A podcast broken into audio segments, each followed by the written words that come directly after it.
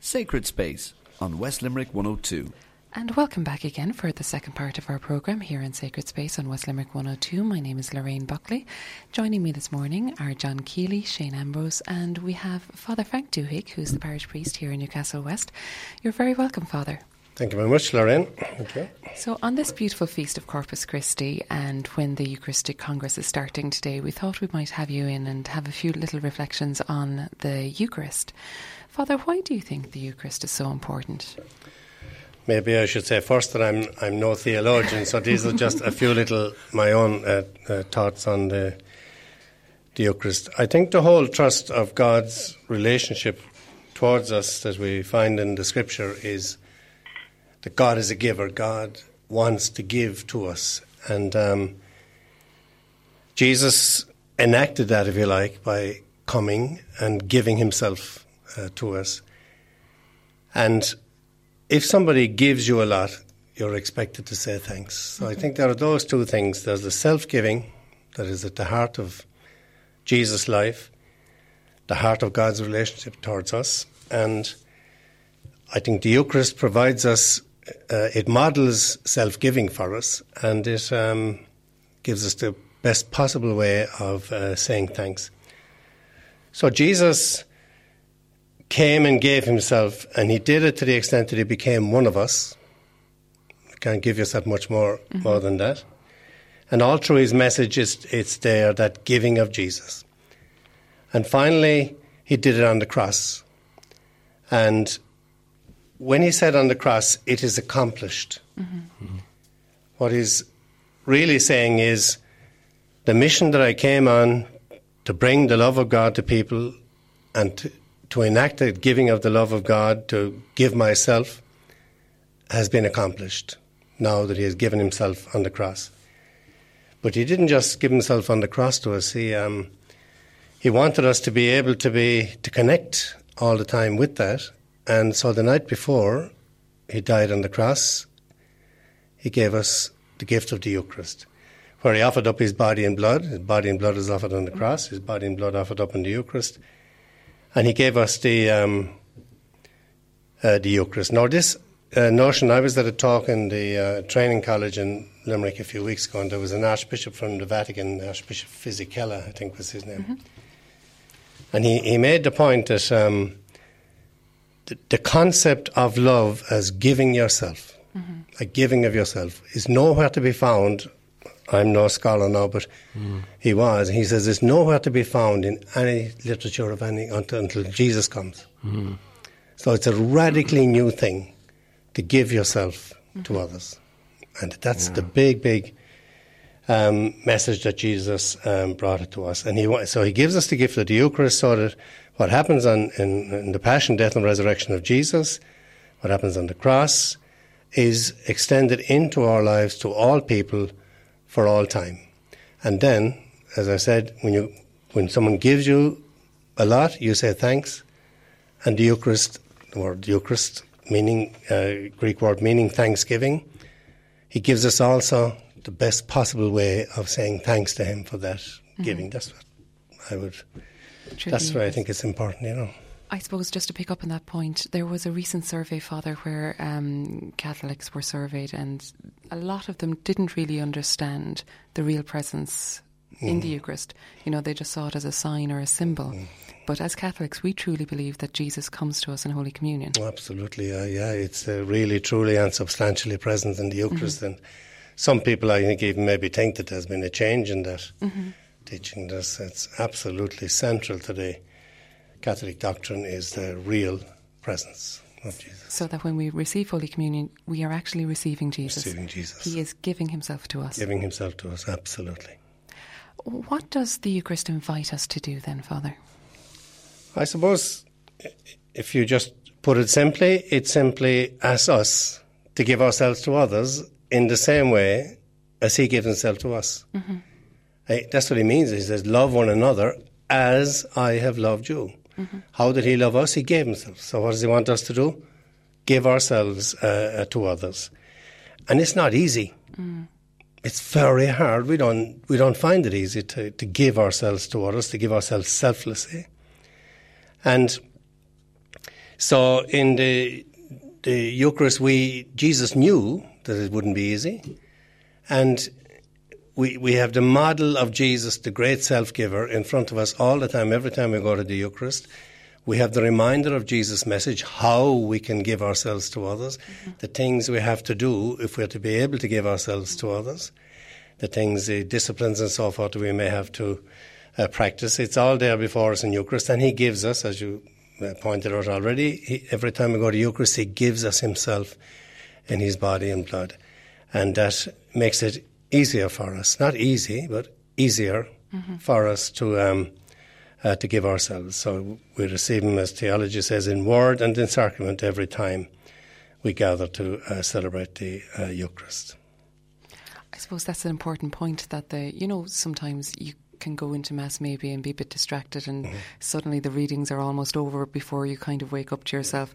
Right. It's really so important to listen to the readings, isn't it? that you are really nourished by the readings. Oh yeah, it is, and, you know, and to be prepared as well, and you know, and, and the difference between arriving a few minutes early and coming in a few minutes late. You know, I mean, I know there are valid reasons sometimes, and I sometimes see families bringing young children, you know, and uh, uh, dragging them in a few minutes late. And I mean, my God, it's not easy, you know. So I don't make any uh, judgment at all about, about that, you know. And it can be quite difficult for them, and they are giving themselves to their mm-hmm. children when they do that. But it's um, like whenever we can to try to um, get there a bit earlier, be a little bit prepared if you have access to the readings beforehand, you know. Mm-hmm. Mm-hmm. Like if I went in to, to say Mass and hadn't read the readings beforehand, I'd be totally at sea, like, you know. And um, I think if we haven't had access to the readings and so forth and have an idea and open up your mind and heart a bit to what the message might be, it's amazing what you get out of it mm-hmm. when, you, when, you, when you do that little bit of um, preparation. Um, so. Why do you think there's been a fall off in attendance at Mass kind of over the last maybe 20, 20 years or so? Yeah, I, I, well, I think it's very complex. You know, I mean, I, well, I suppose the first thing we have to acknowledge straight off um, is that the scandals have uh, done a lot of damage there. You know, and there's been a lot of disappointment and disillusionment and. Um, and so forth. So there's no denying that that that has certainly hasn't helped and it has done damage, you know. And maybe given an excuse sometimes to people that were on the, that were wavering anyway, you know. But like, very damaging that let that be acknowledged uh, straight away. But I believe it's um, deeper than that. There are so many factors that contributed to the dropping off, you know. Um, and if the Eucharist, as I've said already, asks us to give of ourselves selflessly uh, to others, and we're living in a materialistic society. Mm it's not easy. It's not easy anytime mm-hmm. to give yourself to others. But if you're living in, in a kind of a self pampering, quite materialistic uh, society, then to be reminded every Sunday, like, mm-hmm. of all the giving of yourself you have to do, maybe you don't want to hear it. Mm-hmm. Now, I'm not saying that people consciously go through that process of thought, but maybe just the Mass loses its attraction if it constantly reminds you that there are things in your life you need to change, which it does. Now, it also constantly reminds us that God loves us with a, a, a very passionate love. Mm-hmm. Uh, you know, passionate, you know, in the sense He suffered mm-hmm. to, to, show to show His love. So, um, I think that's a, a factor. Then I, there are a lot of factors as well. You know, um, I think mystery, you know, um, doesn't rest too easily on the, the ears of uh, of today's in, in, today's culture. You know, um, the whole idea, like that there's something that you may be asked to accept that you will never fully understand. And people very quickly come in and say, oh, when you're under pressure in an argument, you use the mystery thing. But it's the reality that a mystery at the heart, the Trinity, the Eucharist, all that transubstantiation, all of that, at the centre of the Catholic faith. And um, we're not inventing it, you know, but it is. And uh, the whole uh, there is so much you can understand today, mm. and then to be come up against something that you'll be told you'll never fully understand, and uh, Jesus asking us to accept it, that doesn't rest easily, I think, either in our. But there are complex reasons. I don't really pretend to say that that's the full answer to your question, like, but it's, there's a mm-hmm. whole lot of things, and everybody has their own personal reasons. And, mm.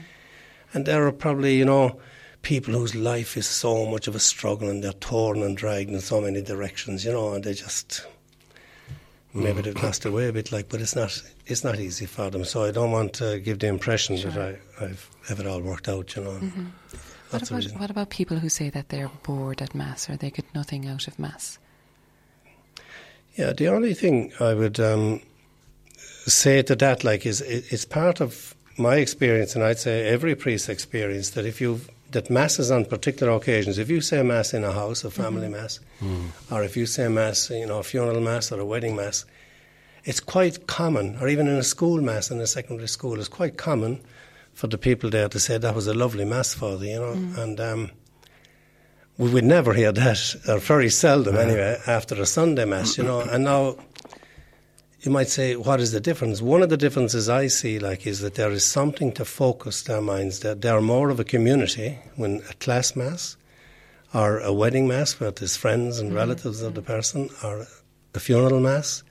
There's connection between them, and the Mass is above all a community celebration, and it can be hard to get the sense of community in at your typical Sunday Mass, and especially today when people go their own way and don't maybe there isn't as much neighbourliness. They, they don't see themselves as a community gathering. They see themselves as a lot of individuals, and I think that that's a factor maybe. Plus, probably us preachers, you know, boring them sometimes. No, no, I wouldn't say that. we can't deny that. I see John over there. I wouldn't, I wouldn't say that. I wouldn't say that now. Well, yes. so- But there was something that I was just thinking there um, about, you know, when you mentioned there, Father, about about God loves us, and maybe that's a mystery too. It's something hard for us maybe to grasp sometimes. That God, the Creator, loves us. And mm. loves us so much that he gave his son. And we, we find that hard to get our head around that mm. sometimes. If we do get a head around that at all, we might be more inclined maybe to respect the Eucharist and maybe to mm. go to Mass. I suppose that'd be a fair comment too. Oh, very much so, and uh, and I think that Pope Benedict, the present Pope, is is trying very hard to get across the love of God. His first encyclical, you know, God is love, taken from the letters of Saint John, and right through other writings. Indeed, I don't, you know, but any of them I do get a chance to read bits and pieces of it. That it's there all the time, reminding us that God loves each of us so so much, you know. In fairness, like I don't know about uh, Lorraine, but um, uh, maybe those that are a bit older um, didn't grow up with that. You know, maybe with a certain fear of God. You know, right. there is a thing called, you know, fear of God. Like you know, that in the Old Testament it says the, the beginning of wisdom is the fear of God, but that means kind of a holy awe and that, you know, Yes, yes. but not. Um, I think that's a, a factor as well. But uh, certainly, um, we must realise that God loves us. And the further I go on in that I was talking to another priest last night, and, we, and we, he's just a few years younger than me, and we were talking about this, and we were, we, the extent to which we have grown in our appreciation of the love of God over the last 10, 15, 20 years, we both had exactly the same experience. Yeah. Isn't that fantastic? Mm-hmm. Yeah, I think it's the great truth mm. that maybe was hidden for a while. Mm. Shane, have you any thoughts? Um, I, I, I suppose the the thing, the, the thing, one thing that jumped out at me there when, when Father was talking was just the, the idea of Eucharist helping us in, as community, and of course it, it links in, of course, with the theme of the Congress. Um, you know, commune with God, the Eucharist, commune with God and with one another. I suppose for many people, I suppose that's one of the challenges. How can they be part of a Eucharistic community? I suppose um, and the difficulties that can present. Because I suppose sometimes you know there's a lot of questions about those that are excluded from the table to a certain extent. And I suppose, like, would you have any kind of thoughts on that, particularly on this feast of Corpus Christi? Well, I think you know they when they the, the the whole idea of uh, being part of a community. I think that people. I, I read recently somewhere someone saying that that the challenge for us is to is to form communions of love. And uh, you know, even I I saw someone describing the Trinity as as a communion of love, and that I think a lot of people are actually doing that um, uh, in their everyday life. You know, they're doing it within family, maybe wherever their workplace, or they're uh, reaching out, helping needy people, and they are forming little communions of love. But they don't always see the connection between that and the um, The and and and the Eucharist. You know, and I think that as that the Eucharist becomes a kind of an isolated ritual in our week that we don't see. So we, we need to establish the connection. There are people living Eucharist, to use the theological phrase, to they are being Eucharist in more ways than they realize. in all kinds of situations. I think if they could see that, that maybe they would be uh, connecting more, you know. So. Father, what do you hope the Eucharistic Congress will achieve for the Eucharist or for our appreciation of the Mass? Well, I suppose um, many things. Um, I suppose one of the, the hopes I'd have, uh, we'll see, but it's a hope I would have that um, that it might be seen in a positive light. The Eucharistic Congress is a very big positive thing in uh, in the history of the church uh, of our church at this time, and and that maybe there might it might you know, get rid of some of the negativity that is there. You know, okay, there's grounds for it, like you know, but there's a time too when you must you must look at the positives and and that if people could look more at at all the good and all the positive things, as so many church people, you know, uh, religious and uh, lay, have done and are doing, you know, uh, all over the world. There's an awful lot of good that hasn't got mentioned for a while, really. You know, it's kind of there's a kind of condescending little nod to it, you know, in, in discussions. But it, I think we need to people need to stand back and maybe look a bit more positively. Look at all the good things, and my hope then is that if they can look be a bit more positive about the church, that it might open them more, more up more to the riches of the Eucharist. And you know the. Um, the Vatican Council said that the Eucharist contains the entire spiritual wealth of the Church, and I think that a lot of people have no uh, glimpse of that, you know. But I think it's, um, I'd be just hoping for a bit more positivity and to look at the positive things, and then they might be surprised what the Eucharist holds for them. Mm. And I suppose if people attend the Eucharistic Congress and they have a good experience, please God, of Eucharist and of community and of Mm. being church, Yes. and then they come back into their own parish, would you recommend that they have a little chat with their local PP and just see how maybe the fruits of the Eucharistic Congress Oh, could yeah. be? Yeah, absolutely. Of course, they, they should, you know, and they should never be afraid to challenge their local PP. You know, it's um, that's uh, it's, and I think many, you know, most PPs would, would welcome that, like you know, because it's a sign of interest in life and faith and so forth. You know, and um, I would certainly hope, you know, when I go up on Tuesday, my I hope to spend the day browsing around and at things that are going on in the Irish Church, and uh, maybe pick up a few new ideas. And if some of the people that travel with us pick up ideas and want to challenge us on them, that'll be great. Excellent. We'll have to keep an eye out on Tuesday, so. Maybe we have to get a larger room for Lectio Divina every Monday when we come back. We'll see how we go. Okay. Okay. Thank you very much, Father, for Thank joining us much, this morning. Thank Um, we're going to take a piece of music now. It's a Eucharistic hymn. It's Sweet Sacrament Divine. It's sung by Regina Nathan, and it's from the album Faith of Our Fathers. Let's have a listen.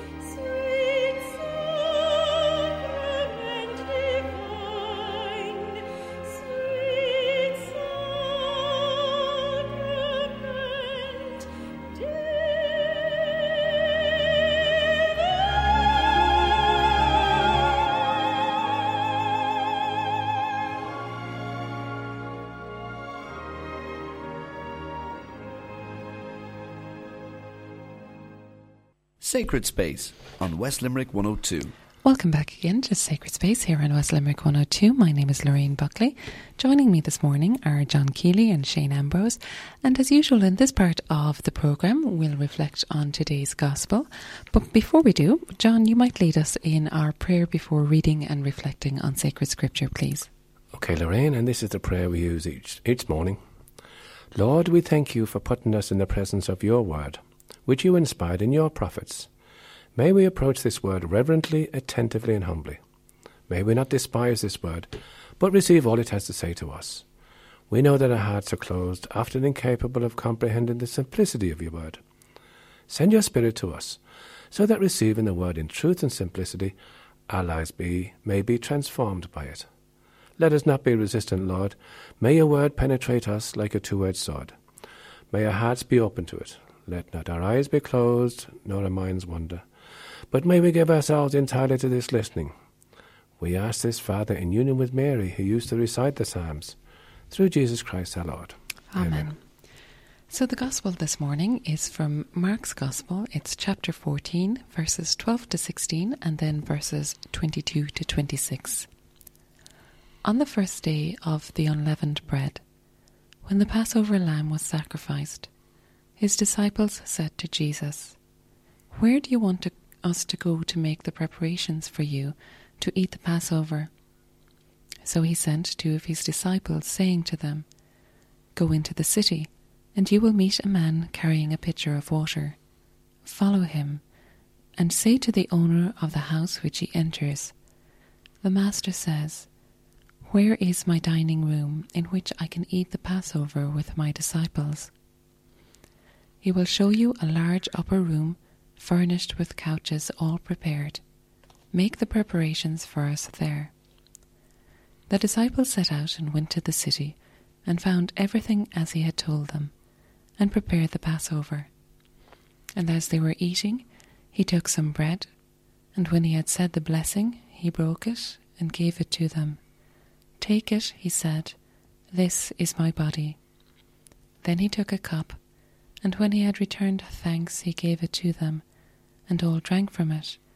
And he said to them, This is my blood, the blood of the covenant, which is to be poured out for many. I tell you solemnly, I shall not drink any more wine until the day I drink the new wine in the kingdom of God. After psalms had been sung, they left for the Mount of Olives. Wow, Shane, loads in that gospel again this this Sunday. Indeed, there's there's quite a bit in it, and of course, today we celebrate a, a very special feast. And personally, for me, uh, Corpus Christi is one of my favourite feasts in the liturgical calendar. And of course, we're celebrating today, of course, the body and blood of Christ. Um, before the reform of the council, of course, it, they would have been just the feast of the body of Christ, and the blood of Christ was celebrated on the first of July, but the two feasts were merged. Oh, I didn't know that. Now, the Feast of Corpus Christi was proclamated by Urban IV after what is called the Eucharistic miracle at Orvieto, in Italy. Uh, there was a priest, I think it was a Belgian, uh, Peter, that was traveling in Italy, and at the time he had great doubts about the real presence uh, on, and Christ being present in the Blessed Sacrament. And while saying Mass one day, the Eucharistic miracle occurred where the host started bleeding on the paten in front of him. And at the time, the popes were not in Rome; they were taking shelter in the city of Orvieto. And uh, he immediately, near where he was, and Peter immediately went to the papal court to to comment to show the miracle. And from that, we we have the, the devotion to the Corpus, Corpus Christi grew out of that miracle at Orvieto. And even today, I think you can still travel to the church in Orvieto to see the relic of the Eucharistic miracle. And out of that, Urban proclamated the feast that we celebrate today. And of course, he got one of the great, uh, greatest theologians of the church to write um, the Mass and the office of the day, and that was St. Thomas Aquinas. And Aquinas, for the Feast of Corpus Christi, he wrote some of our favorite Eucharistic hymns like uh, O, o Salutaris, Panis, uh, uh, you know, Tantum Ergo from the Pange Lingua, and you know all of those beautiful Eucharistic hymns that we use. Just as an aside, if anyone is in Dublin during the Eucharistic Congress, the Dominicans and St Saviour's have a week-long series of talks about Aquinas' Eucharistic hymns. But anyway, back to the Gospel. It's an interesting Gospel, of course, because it's Mark's account of the institution of the Eucharist, or the Last Supper as we know it. And of course, we have to remember that it occurred at the time when the Jews were celebrating Passover. Passover for them was the beginning of their new relationship with God. They had, you know, they had gone through the, the Passover and then the Exodus out of Egypt, and we have that for us. The same kind of analogy applies for us today, because Christ has an, is presenting a new beginning to each one of us. And he, you know, he began by presenting to the disciples, but now he's presenting it to each one of us. And I suppose that's something that we need to think about mm. because we live in a world where people tend to write the church off and our faith off. And it's always to remind ourselves, you know, God is love. As Father Frank said in his reflection, God is love, and that's what we have to remember. When we cut our, when we turn our back on God, you know, we are rejecting the love that He is giving to us, but He never rejects us. And that, I suppose, is the important thing to remember from today's feast, because the Feast of Corpus Christi reminds us of the love of God that is present every time we see the blessed, that we receive or venerate the Blessed Sacrament. But going back to the Gospel, you know, when you go through it and you reflect on it, for me, I suppose one of the things that jump out are the questions that are asked. And I suppose for each one of those, we could apply those questions to us, uh, you know, this Sunday. Like, where do you want us to go and make preparations for you to eat the Passover? Mm-hmm. You know, if you were to apply that in your daily life, are you making preparations to encounter God? Do you make time to encounter God, either in prayer or in the Blessed Sacrament? Five minutes. That's all it takes to take a moment of, of space before the Blessed Sacrament. Or, you know, simple things. Do you bless yourself when you pass the church as a sign of reverence for the Blessed Sacrament? It's one, as you said, Lorraine, in the program earlier. It was actually one of the more alarming things that came out of that Irish Times survey during the week was the lack of understanding of Catholics mm. of the of the of the real presence. Mm. So questions like that: Where do you want us to go and make the preparations for you to eat the Passover? So Jesus is saying to you and to me, you know, where will you eat with me today? Where will you make time for me today? Where will you make space for me today? Just something to think about.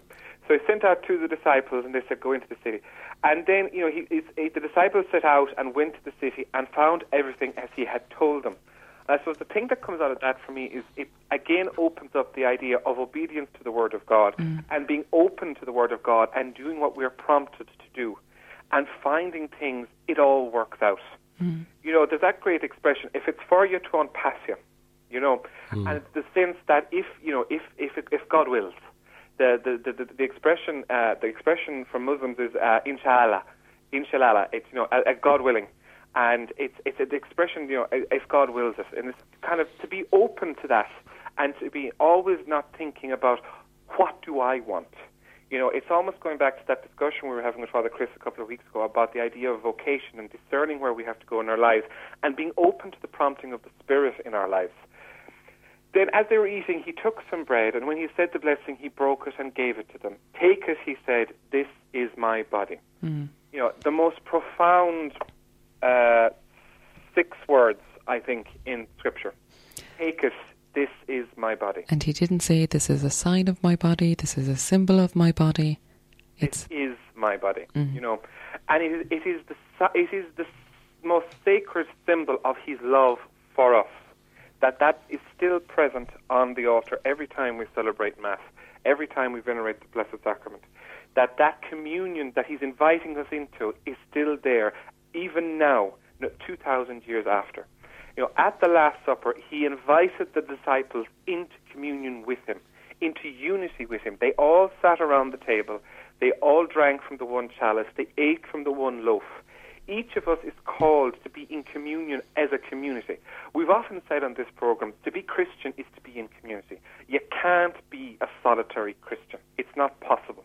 Because you, to be in Christian is to be in communion. Communion, first of all, with God, which we were talking about last week, is the communion of the Blessed Trinity, Father, Son, and Spirit. But also to be in communion with our neighbours, our friends, our family, those that gather around the table of the Lord. When we gather as a Eucharistic community, God is present in four ways. First of all, of course, and one of the most important, He is present in the Blessed Sacrament, mm-hmm. which is what we celebrate in a sense today. Second of all, God is present in the Word proclaimed.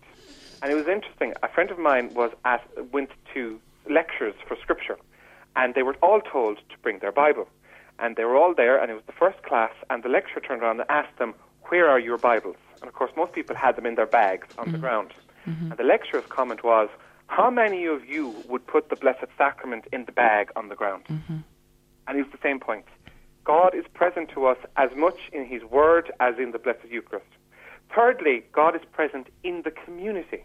Each of us gathered around the altar, we are the body of Christ by virtue of our baptism. And that is an important thing to remember. Just as much as God is in the Word and God is in the Eucharist, God is present in the community gathered in faith by virtue of the Holy Spirit that's in each one of us.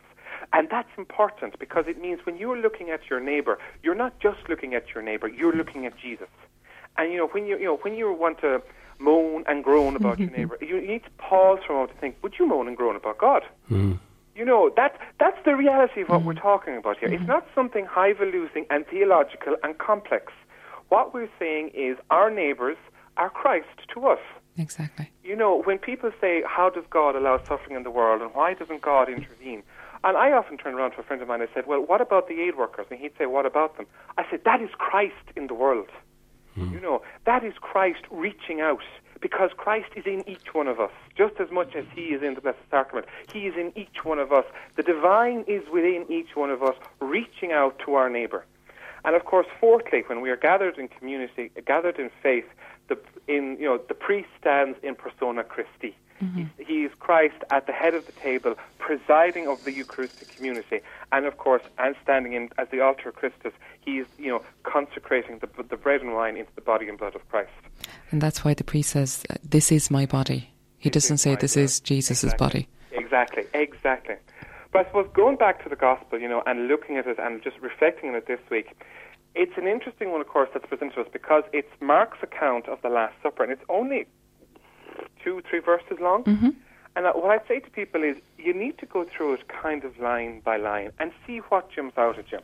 You know, uh, it's the feast of unleavened bread. So for the Jews, it was a, a, a, a feast of great symbolism. Even to this day, it is celebrated among Jews all over the world. And you'll often find that even many non-observant Jews will honor the Passover. They will participate in Passover. You know, and it's interesting. I love it, of course, when the timing occurs that Passover and Easter in the Christian tradition coincide, which actually they did this year. Ah, You know, and it's interesting. The question comes out again. You know, that's the question that jumped out this week for me. Where do you want us to go and make the preparations for you to eat Passover? Christ is saying to you and to me this Sunday, where do you want me to, where are you going to make space for me so that we can talk together? The, there's that great expression, you know, companions is the, the, the translation of the, the, the word where companion comes from is bread, those that eat bread together. We are companions on the journey. Christ is our, you know, is our bosom companion on the journey of life. And it's the case of friends. When you meet your friend, what do you do? You have a chat. You catch up on the gossip. You exchange the news. You ask how the family is doing. And you know, that's almost what our relationship with Christ should be like. It should be a conversation between two friends. As John Henry Newman said, heart to heart. beautiful, Shane. Well, thank you so much for your reflection again this morning. John, do you have anything to add before we go to our piece of music? Not much, um, you know, to follow Shane there. Maybe just one. Um, Jesus loves us so much, as Father Frank said this morning, early on. And maybe somebody said once that all you really have to do is just go in and sit inside the church, in front of the tabernacle, say, Jesus, I'm here.